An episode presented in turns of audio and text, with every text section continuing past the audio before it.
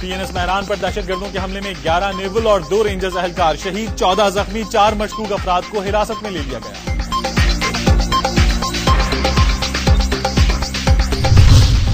کراچی میں شہید ہونے والے لیفٹیننٹ یاسر عباس کا تعلق لاہور سے ہے۔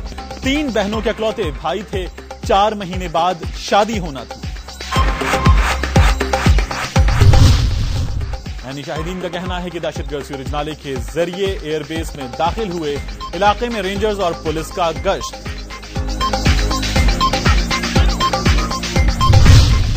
کراچی میں پاک بحریہ پر ایک مہینے کے دوران چار حملے، ملک کے سب سے پرانے نیول ایئر بیس پر دھماکوں سے دو پی تھری سی اورین طیاروں کو نقصان پہنچا۔ پی یعنی این ایس مہران پر دہشت گردوں کا حملہ۔ وزیراعظم یوسف رضا گیلانی نے کابینہ کی دفاعی کمیٹی کا اجلاس پچیس مئی کو طلب کر لیا۔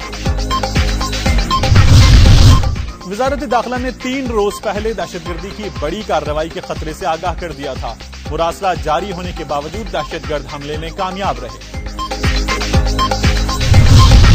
چیف جسٹس افتخار چودھری کا کہنا ہے کہ کراچی کے واقعے سے کیا یہ سمجھ لینا چاہیے؟ کہ امن و امان قائم رکھنا حکومت کے بس کی بات نہیں۔ اور افغان ٹی وی نے دعویٰ کیا ہے کہ طالبان کا سربراہ ملا عمر کوئٹہ سے وزیرستان جاتے ہوئے مارا گیا۔